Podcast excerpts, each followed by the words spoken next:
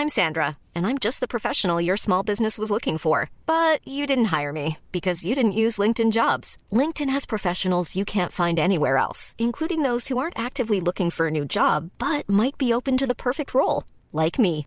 In a given month, over 70% of LinkedIn users don't visit other leading job sites. So if you're not looking on LinkedIn, you'll miss out on great candidates like Sandra. Start hiring professionals like a professional. Post your free job on linkedin.com/people today. Planning for your next trip? Elevate your travel style with Quince. Quince has all the jet-setting essentials you'll want for your next getaway, like European linen, premium luggage options, buttery soft Italian leather bags, and so much more. And it's all priced at 50 to 80% less than similar brands. Plus, Quince only works with factories that use safe and ethical manufacturing practices. Pack your bags with high-quality essentials you'll be wearing for vacations to come with Quince. Go to quince.com slash trip for free shipping and 365-day returns.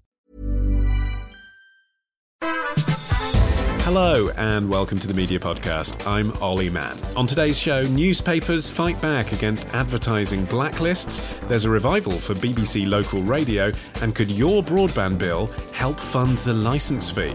Plus, how sports media might retool for a world with no fixtures, and a real-time example of the pitfalls of remote recording. It's all to come in today's Media Podcast. Right. Well, as before, I really hope you and all of your loved ones are well and finding a way to scratch a living in Medialand at the moment. Uh, we are recording remotely again, of course, as will probably be the case for quite a while to come. Uh, so you can look forward to more eccentric background noises and awkward pauses. But what a panel we have for you today to analyse what has been an extraordinary fortnight. First up, journalist and Channel 4 historian, yes, Maggie Brown's back on the show. Hello, Maggie. Hello, Olly. Hertfordshire calling. Uh, where are you? Oh, I'm sitting in Powys, Wales, in the Vyrnwy Valley, um, in a Victorian house, and um, I'm surrounded by lots of little lambs and dancing daffodils. Oh, sounds idyllic. Uh, how has the lockdown been affecting your work? Well, actually, I've had a very nice uh, couple of days because it's confirmed that my Channel 4 history uh, has a publication date of the 12th of November, if I can give myself just a, a modest little plug. Oh, please. it has been delayed, but um, I've seen and approved the, the cover of the book, and I've had some really um, quite nice endorsements. So I'm feeling much better than maybe a month ago. Although I shouldn't be feeling better, I should be feeling very upset with the terrible uh, crisis that we're in the middle of. But that, You're that's allowed my to good be a, anyway. a nuanced and complex person in enjoying good news at the same time as difficult news. Uh, also with me, fellow veteran media podcast commentator Paul Robinson, director of Creative Media Partners. Hi, Paul. Hi, Olly. Uh, now, I usually ask you where you've just flown back from. Uh, but rarely this time we all know the answer. So uh, I suppose I should ask you what events have you had to miss? Well, I've had to miss so many things. My poor passport's in the bottom drawer gathering dust, and I think it's going to gather quite a lot of dust before it comes out again. So I'm definitely having withdrawal symptoms of not being at Terminal 5 at Heathrow. Mm, but you have been on the radio. That's exciting. Yeah, well, I've set up a little studio here at home, so I'm in Canary Wharf in London, looking out on you know what should be London's financial district, and there is nothing going on. There's a lone cyclist going down the street at the moment, but otherwise, absolutely nothing. It's bizarre. I've never known it quiet like this. It's really, really weird. But yes, I've been doing lots of radio, so I've got a little radio studio set up here. Um, I've got all my bits and pieces. I've got this fantastic professional vocal booth that's arrived, which is wonderful to give good soundproofing. So I'm doing shows for various stations, one called Radio Tyneside in the Northeast, East London Radio, Podcast Radio, and various others. So um, going back to my DJ roots and absolutely loving it. There you are. Another positive to come out of this situation. Uh, actually, you're kind of nerdy about some of the tech stuff. So if you've been building a home studio, can you give us a tip? I mean, what's is there a is there a microphone? Is there a foam panel? Is is there a, a audio streaming service that you'd particularly recommend? Well, I mean, I had to buy Beyer headphones because that's what everybody uses in radio. So they're the big headphones that go right over your ears, so you can really mm-hmm. hear the mix. So when you're mixing music and voice, you can hear that mix properly in your head without being exposed to noises outside. But the, the really great thing is this um, portable vocal booth, which um, basically reduces all the reflections in the room, gets rid of any flutter, you know, attenuates any room noise, and folds for easy storage. And I bought this fantastic uh, USB mic that plugs straight into the laptop laptop, and uh, it's beautiful quality, about 120 quid, and uh, it sounds just as good as the radio studio. You would not believe I was sitting in my little room here, uh, looking out the window. So those two bits of device, those two bits of kit, are um, really money well spent, and I'm loving using them. And that fold- foldable foam thing you were talking about, that goes behind the mic, doesn't it? So you're looking at it; it doesn't go behind you. Like people yeah, think it goes behind mic. you. Yes, yeah. it's like a it's like a U shape. So you you look in the open end of the U, and then the other bit goes behind the mic, and that stops any reflection. So you don't get that sort of bathroomy noise. So you get a really hmm. nice mm. sort of rich rich sound. Um, but behind you, do you still have a blanket on a stepladder? well, I've got the stepladder, but no blanket. Okay. Um, You're making bef- me feel very inferior here, Paul. Uh, now, before we get on to the news, actually, I'd just quickly like both of you to give me a sense, if you don't mind, of how your media consumption over the past month or so might have changed. Because I found myself listening to a lot more music radio, for example, rather than speech radio.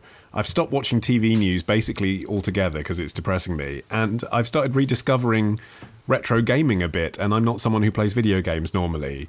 And I wouldn't have predicted any of that. So I, I wonder whether you've got similar experiences. Maggie, have you discovered a new favourite uh, program or stopped engaging with some of your usual media diet? Well, I have to admit that I was pretty much gorging on the news for various reasons, including having uh, several children who live abroad. So I have been rather overdosing on news, and you're quite right. In the past couple of days, uh, I have been definitely uh, dialing that down.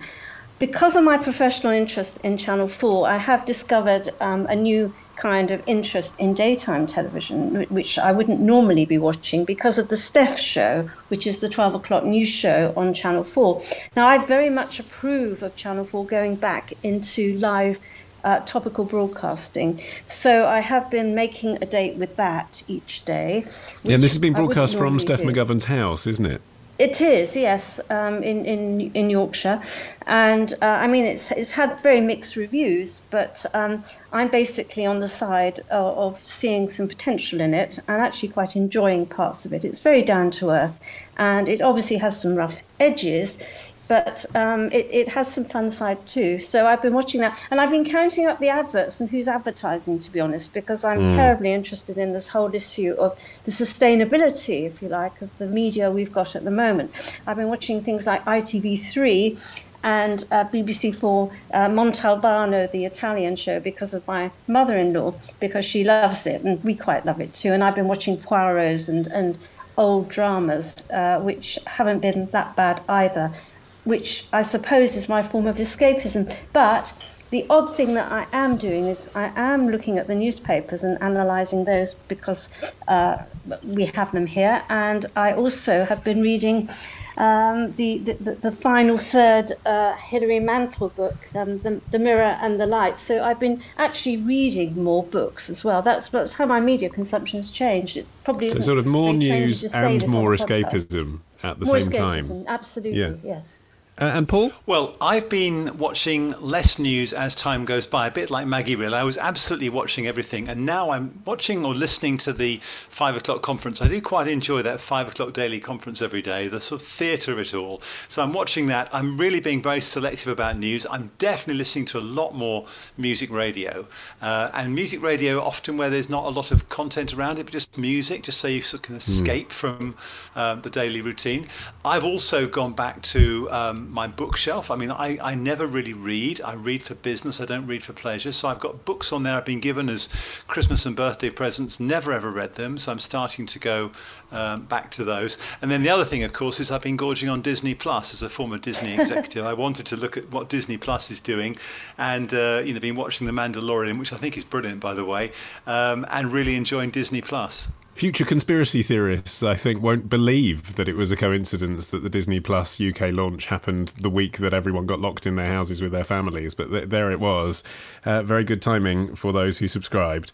Um, in fact, we'll be talking about that later, and you, have teed us up very nicely. We're going to be talking about all of those things advertising, Channel 4 schedule, and everything else. But uh, doing the proper news stories now, let's kick off with newspaper advertising, actually, because papers are facing a £50 million funding gap because advertisers are blocking ads on coronavirus content.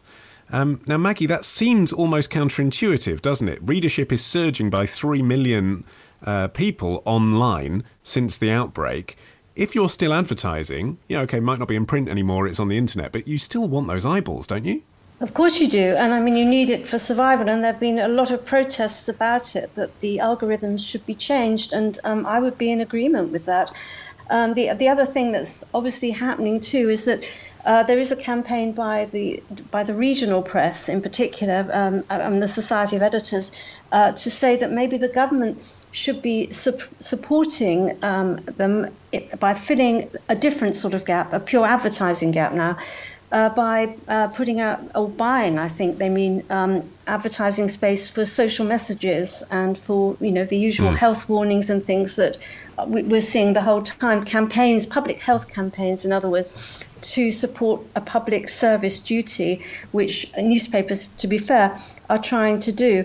Um, it is a really critical time for advertising supported media. In a way, it goes beyond whether this algorithm or that algorithm or this uh, digital online service is being blocked. It's, it's all about really uh, having uh, a crisis of advertising. And uh, I mean, we rightly said that Disney have chosen like the sweetest moment really possible to launch a, a, a service, a, street, a paid for streaming service at home. But the simple fact is that any organization which really depends on advertising in whatever form um, is is really, um, I think, in, in, in uh, uh, they feel, I think, some of them as if they're on the edge of a precipice. Um, I'm extremely concerned actually about Channel 4 because it's virtually 95% uh, dependent on advertising. And I wasn't joking actually earlier when I said that I was actually writing down the, the kind of advertising that was going on in some of its shows to see if new advertisers are coming in. And to some extent, I felt quite heartened because uh, th- there definitely is uh, a, a boom, for example, in, in people trying to sell both um, medicines, um, health foods, computers, new vacuum cleaners to keep your house clean, uh, even uh, some some booze adverts. There's there's been a lot of. Um, I mean, I've, I've noticed Boots, for example, that I don't remember being on television very much, um, advertising quite a bit too. But no, this is a really difficult period. And you know, you, you only have to see City City AM has stopped uh, publishing. The Evening mm. Standard has cut back its print and is, is furloughing journalists or cutting salaries. People are, uh, newspapers are trying to re-establish, believe it or not, you know, home delivery. This is, uh, I, I, if you said that we would be in this situation even a month ago, I would have been completely surprised. I mean, the Evening Standard, that kind of made sense, didn't it? Because obviously all of their commuter population that picks up the free copy can't unless they're a Absolutely. key worker, and all of their distributors, uh, you know, are sitting around with no one to hand out to. It makes sense for them to get in the car and put them through people's front doors. But you're right; it wasn't something people predicted just a month ago. I mean, well, Paul, the, the, the, campaigning body for the newspaper industry, Newsworks, um, has called out advertisers for using blacklists. Those are the algorithms that Maggie's referring to. Can you just explain to us, Paul, what those are uh, for those of us who don't know? Because it, basically, it's you know companies have said they don't want essentially they don't want their ads put next to stories about death. I mean, that's basically what it is, isn't it? Yeah, I mean, exactly. So, I mean, this is actually uh, a piece of technology that automatically will ensure that an advert is not placed next to keywords or key stories. And it's always been the case that, um, you know, stories about terrorism and such things have been difficult to place advertising around. I mean, the issue, I guess, is whether a consumer seeing an advert next to a story about coronavirus is going to be turned off that product or not. And I think it's very hard to know whether that's a yes or a no. I mean, most stories, of course, are going to be stories about how to stay safe, or there's stories about you know trends or things that are happening with testing, or whatever it is. So I think it's unlikely, personally, as an opinion, that's going to have a negative impact on the product. But of course, advertisers have always had the chance to say, I'm going to place my money here, this particular medium, and that could be print, it could be online, it could be television, it could be radio, and of course they have the choice about choosing where that advertising is placed. So this is just a technological way of, of basically stopping these ads appearing next to any stories about coronavirus. I think Maggie is right about the bigger picture. I think it's very worrying for any media business that's actually funded via advertising. And we don't really know where the bottom is going to be on this advertising shortfall and what that impact's going to be. I think, as Maggie says, you know, there'll be certain brands, certain sorts of products which are going to be fine and will probably maybe even enhance their advertising, particularly for an online shopper or takeaway food or medicines. Absolutely. But if you're in the holiday business, the airline business, you know, clearly you're not going to hmm. advertise anything at all. I think the other thing that's interesting is, you know, the short term versus the long term. I mean, immediately people can't transact. They can't go and have a meal out in a restaurant, so there's no point in actually advertising. But I think we have to assume that at some point we are going to get back to normal or near normal. And therefore, you need to make sure your brand's in front of people. So I think we might see, as well as transactional advertising, there'll be um, brand advertising because you need to make sure that your brand is in people's minds and top of their minds. So when they do go back to make a decision, they're thinking about your particular brand, your particular product or service. Yeah. yeah. Well, okay. Well, on that then, Paul, isn't isn't that absolutely hitting the issue on the head with regard to these blacklists? Because if you're saying essentially that you know brands might want to collaborate with editorial to make sure that they're in people's minds when they have those conversations with media organizations and i in my own small way as an independent podcaster have those conversations with brands about how i can match their brand to something aspirational and the association will be a good payoff for them if you believe that if you believe what you're selling that it makes sense to put your brand next to something positive and heroic and uplifting then it does make sense, doesn't it, that putting your ad next to a story which is about mass casualties isn't good. Actually, what's happening with the supermarkets, if you look at their advertising, for example, Tesco's, they're not exactly putting it against deaths. What they're saying is they're showing how they're being responsible, how they're asking people to queue, what they're doing, and, and why they're doing it. And this is actually all very much brand building, or they're talking about how much food they're giving to maybe food banks or to help mm. people that it's or, or schools that it's a different kind of approach it's actually the, the supermarkets are in a way uh, coming out as almost I was going to say heroes, it's not quite the right word, but they are trying to show a level of uh, responsibility. They're so, saying we're a public service, aren't they? And that kind of absolutely. advertising, actually, you're, you're right, would play well against a coronavirus item. networks, you know, and they are the sort of bodies that, in some ways, have had, you know, they don't always have this kind of very good press. But if I had to stand back now, I would say that their advertising is very much about building brands. And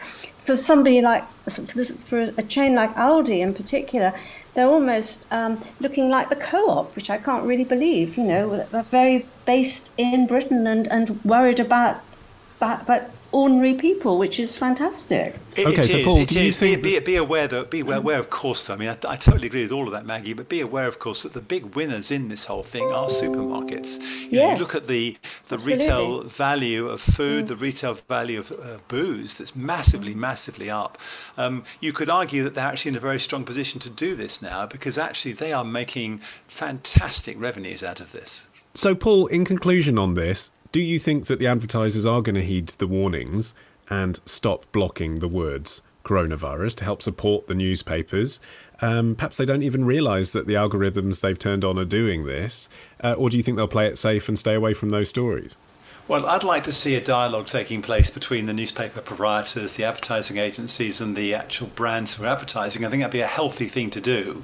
But do I think they're going to stop? If I'm honest, probably not, because advertisers have got choices about where they place their advertising. And in a market where there's less advertising to go round, they're going to be even more uh, selective about where they put that money. And if they have any doubt that being uh, advertising near um, a news story, even if there's it's merely their interpretation or it's merely their their feeling about it. You know, even whether it's based on any rationale or not, and they can go somewhere else where they're going to be, you know, in a music environment or they're going to be in an entertainment environment. They're probably going to choose that. So I don't think they're going to actually stop. No.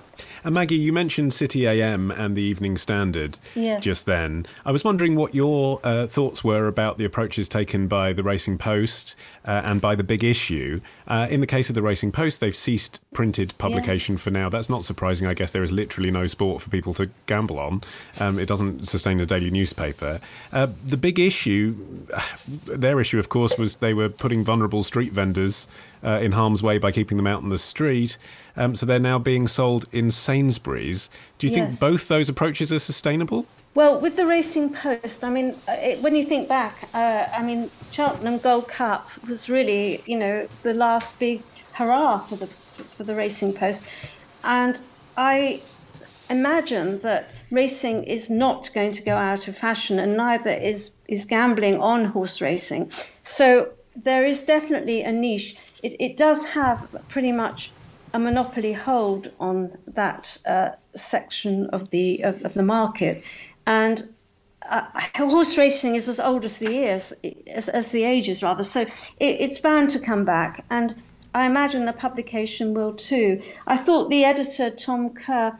Uh, was really quite dignified in uh, his editorial, in which he said there's you know this this huge crisis going on, and we're just one small part of it. So I, they put some people, I think, on furlough, and I think maybe some others have had um, uh, suspensions and uh, but but are being paid.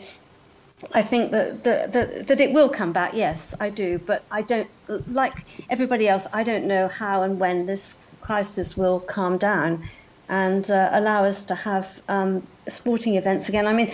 The, the backdrop to this is, I mean, just look at everything being cancelled from the Olympics downwards, the Paralympics. Wimbledon, when that happened, you, you just knew that, that, that nothing kind of would be the same this year.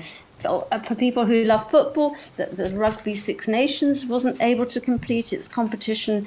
Uh, we, don't, we just don't know what um, and when uh, things will get back to normal. The Olympics, we assume, you know, this time next year, is a massive problem for sports writers, for people who report live from matches, for stringers, for freelancers, for the whole sports industry. And I, I, I imagine that when they come back, um, they're going to be greeted like long lost friends because everybody's mad about one sport or another. And what about the big issue? It's well, what can, what can you do? I, I've always felt, to be absolutely honest, I've always felt very sorry for the people standing outside of um, you know supermarket doors in the cold or sitting on the pavements or uh, trying to attract people's uh, support outside of busy stations. It, it's always seemed to me um, a, necessary but rather sad um, occup- well, not occupation, but a, a, means of honestly uh, getting by. If they're inside a supermarket, well, they're, they're warmer, but they're obviously going to find that their income has been hit too. So, on the big issue, I think what's interesting is that the amount of money they need per month is pretty small. Uh, John Bird is saying he needs about £60,000 in the next couple of months, so it's not a huge amount of money. Um, 164 Sainsbury stores initially, extending to 315 over the coming weeks, and 1,430 McColl stores. So, that's 2,000 shops, nearly 2,000 shops will have big issues in them. I think that's pretty good distribution.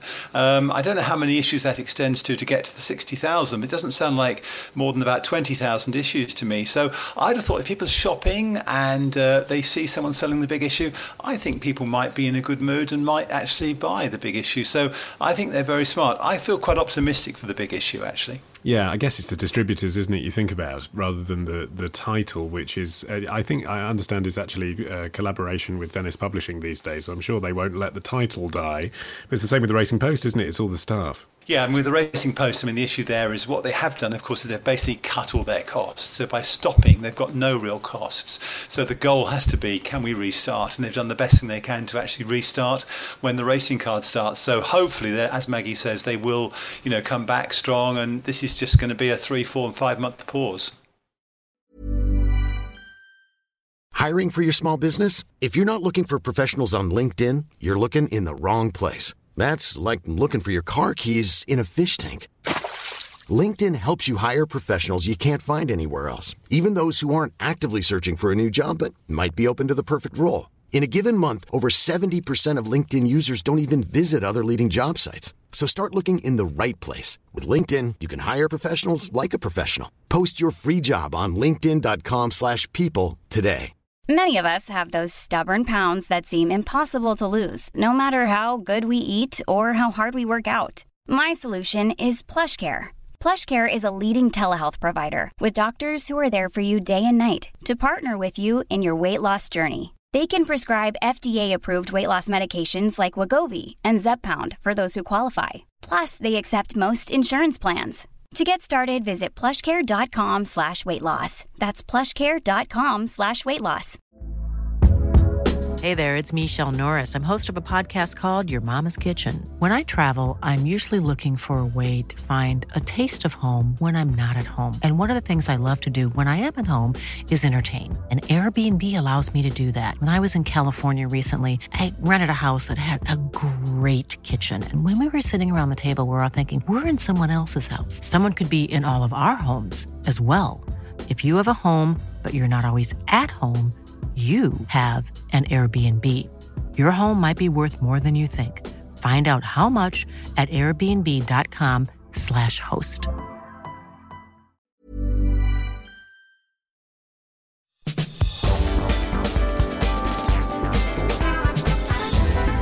Okay, let's move our attention to new programming now because after these weeks of unprecedented change to the country's cultural landscape, uh, the broadcasters have responded with a raft of new shows, TV and radio. Uh, Maggie, I'll ask you about Channel 4 in just a second because I know you have much to say.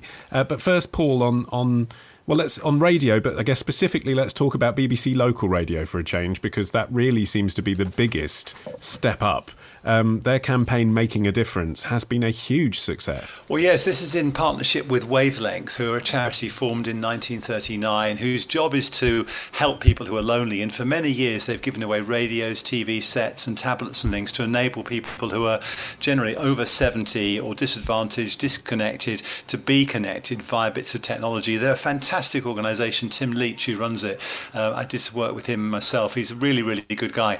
So BBC Local Radio getting involved with this has been been very smart. Obviously, 100,000 people have actually said, yes, we'd like to take part in this scheme for a, a free DAB radio, which is obviously a tremendous, uh, tremendous number. My issue with BBC Local Radio, I think, is what they've done is they've junked all their schedules and they've now gone to these four hour programs at 6 till 10, 10 till 2, 2 till 6 every day. And I've had mm. a hmm. huge number of emails from people complaining that their regular presenters aren't in place, the regular shows aren't in place, and really dissatisfied with the service from BBC Local Radio. So, whilst whilst this number is fantastic, I think they've overreacted. And what they've done is they've destroyed the relationship that certain presenters had with their audience. Um, it's very interesting because they've preserved the relationship that the uh, listeners have with the brand of their local station. As, as you say, hundreds of thousands of people contacting the stations uh, to talk about local Facebook groups that are supporting elderly communities and all this sort of thing and updating as much news as they can. They've got a real focus, they're increasing their audiences. So people will have that bond with the local station, but part of that, as you say, part and parcel of it is a bond with a presenter at a certain time of day. It is, and do look at the Radio Times this week, where in fact they've um, claimed to do listings for BBC Local Radio, and every single BBC Local Radio station in England's got the same listing across two pages of the Radio Times. So they, they have sort of taken away some of the, the sort of localness and local connection. I have to say also, I've listened quite a lot to BBC Local Radio, and uh, some of it's been excellent and some of it's been terrible. In terms of the Herculean effort of uh, taking local and national radio stations and essentially making them from home largely, uh, I don't think listeners will have heard much of a difference. No, well, I think, first of all, I think listeners will probably tolerate a little bit of difference because they'll appreciate the effort that's been made to broadcast from home. But it mm. is hmm. a pretty big undertaking. And I've listened to most of the BBC and commercial national stations, and I say they say they sound pretty good. I mean, you know, pretty, pretty smooth. You wouldn't really know a lot of difference. I mean, there have been one or two exceptions where they've lost contributors and things, but generally the national stations have sounded very good. I think the commercial local stations have also sounded okay. The BBC Local stations, very, very patchy. I mean, some terrible gaffes. I've heard, you know, stations where they've not had records playing and they've had people sort of running around the studio shouting and two things going out at the same time. You know, BBC mm. local radio technically has been a bit hit and miss this last couple of weeks. And it is 45 minutes after you last heard us talk. Through the magic of editing, it's just been mere seconds for you. Uh, but whilst Paul and I were chatting about radio just then, uh, Maggie Brown dropped off the face of our clean feed conversation. Her broadband got throttled, and we spent 45 minutes trying to get back on the show, but we can't. Um, so, Paul, you're going to have to race through the rest of the order with me. Is that okay? That's absolutely fine. I was going to say maybe this uh, deal the government has done with the broadband companies needs a bit more work since Maggie's disappeared into the ether. well, indeed, Paul, you have effortlessly segued us uh, to uh, one of the stories we're going to talk about next with you and Maggie, but it'll have to be just you now, uh, which was uh, the deal that's been struck between broadband providers and the government to remove data caps, supposedly to keep people uh, connected. Paul, um, will this make a practical difference to home workers? I mean, of course, it's good that uh, you know seniors and people who only can afford cheap broadband packages um, will have the same kind of provision as those of us who are paying for a premium package. But I suppose rather selfishly, I'm thinking, well, I'm doing all my work from home. I need the internet. I am paying for a premium package. Is it going to affect my speed? Well, I mean, I think there's uh, two points on there. One is about home working. And of course, people have said, oh, home working is going to put the internet under strain. We should remember, of course, people are not working in their offices anymore. So, really, in theory, all they're doing is using a different ISP and doing probably similar amounts of work. So, maybe the home working is a bit of a red herring. I think the point about connecting people is really important. I think for a lot of people, this is a very t- this is a very trying time, a worrying time, particularly for people who are older or a bit isolated. And so, you know, internet really is absolutely their lifeline into the world. I mean, radio and TV are, of course, but I mean, you can't imagine what this would be like uh, if we didn't have decent broadband. So I think mm. if people are worried about their bills or they need better bandwidth so they can get connected, so, you know, they can talk, do Skype calls, they can talk to loved ones, I think it's really important. It's interesting, if you look at tablet ownership in the UK, the biggest single spike in ownership is with 65 pluses. So there's a lot of tablets with older people there in the country, and if they can use them to stay in touch, I think that could literally be a lifeline for many people who otherwise might feel very isolated. So I, I welcome this. I also welcome the idea that you know if money is tight and everyone's going to be thinking carefully now, lots of people are going to have reduced income. You know, if they get more time to pay your bill and you're not going to get cut off because you haven't paid your bill, that seems to me to be very smart and entirely right at the moment. If only we'd taught all of these self isolating seniors to use their new technologies before they couldn't leave the house, though.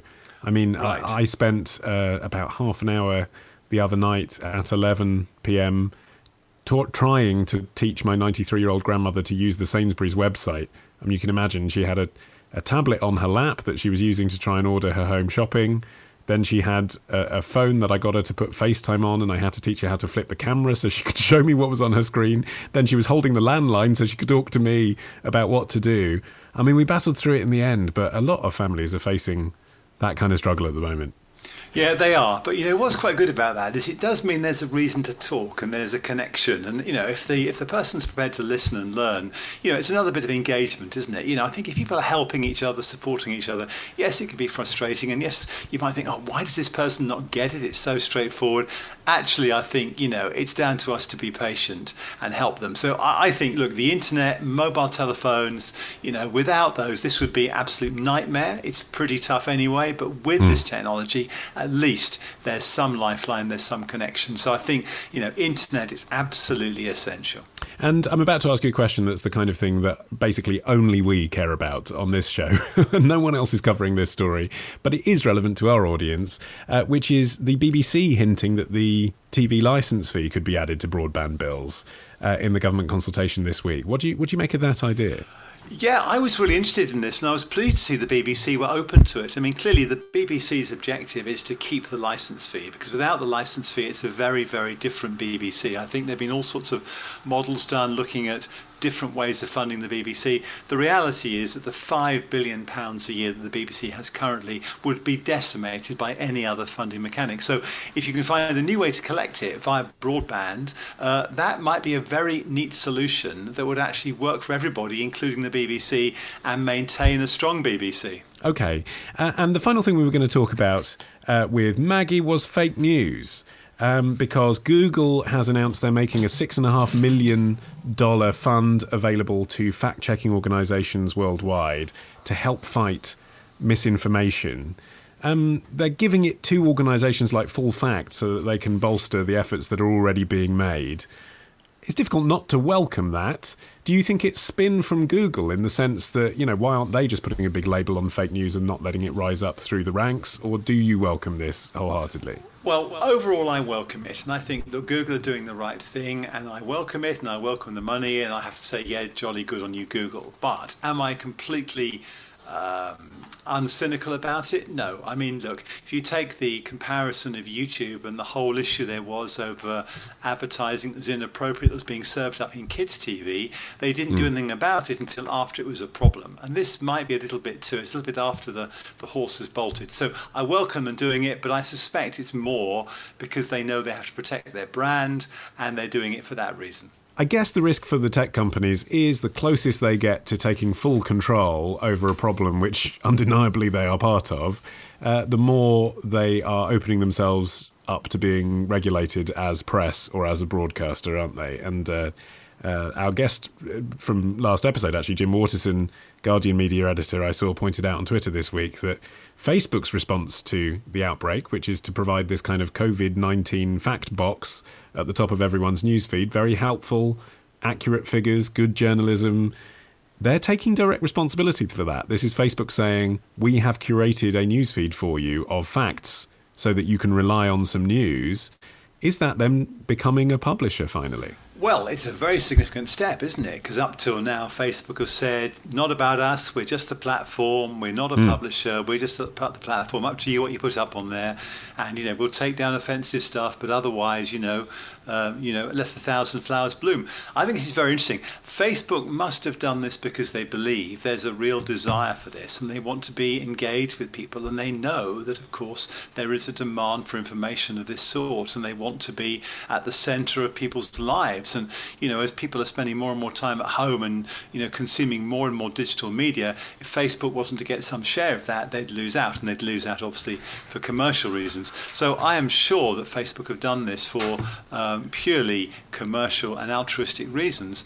But um, that said, what would be interesting is whether this changes Facebook's arguments when they are um, being challenged about their strategy, when they're being asked about, um, you know, their policies to protect individuals. I suspect this is probably a one-off, not a, a fundamental change of strategy. But it is very interesting, and I have to say the quality of what they produced is pretty decent. Okay, I'm going to end it there, Paul, because I feel with so many events being cancelled, it's only right to cancel the media quiz as well. You couldn't win it single handedly. No, I certainly couldn't. And frankly, I think Maggie should win. So um, I think Maggie can have the honourable win and I'll gracefully bow out. I think that's fair. Maggie, if you're listening, we love you. I'm sorry that we lost your call. Uh, that is it for today. My thanks to Maggie Brown and Paul Robinson. If you enjoyed our episode today and you want to help us make more, then why not take a voluntary subscription? You can. Oh, what was that noise?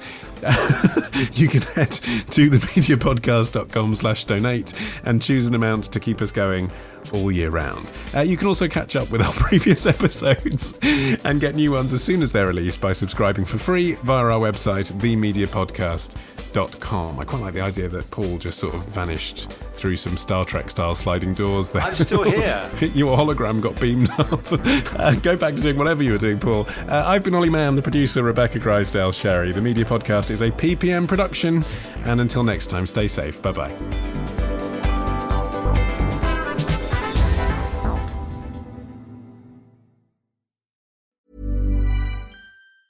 A lot can happen in three years, like a chatbot may be your new best friend. But what won't change? Needing health insurance. United Healthcare Tri Term Medical Plans, underwritten by Golden Rule Insurance Company, offer flexible, budget friendly coverage that lasts nearly three years in some states. Learn more at uhone.com. Planning for your next trip? Elevate your travel style with Quince. Quince has all the jet setting essentials you'll want for your next getaway, like European linen premium luggage options, buttery soft Italian leather bags, and so much more. And is all priced at 50 to 80% less than similar brands. Plus, Quince only works with factories that use safe and ethical manufacturing practices. Pack your bags with high-quality essentials you'll be wearing for vacations to come with Quince. Go to quince.com slash pack for free shipping and 365-day returns.